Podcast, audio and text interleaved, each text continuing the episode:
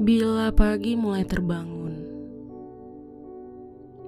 dan berkas cahaya mulai menerangi tubuhmu, jangan lupa pandangi hutan dan gunung-gunungnya yang anggun menjulang. Titiplah rindumu pada mereka. Niskaya burung-burung hutan akan menyampaikannya padaku. Bersama semilir bisikan angin pagi yang lembut, namun menusuk ragaku.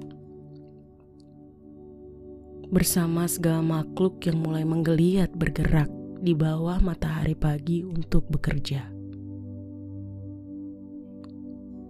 Bila resah semakin menghadangmu, bermainlah di pantainya yang terhampar menghamburkan pasir halus di sela-sela jari kakimu.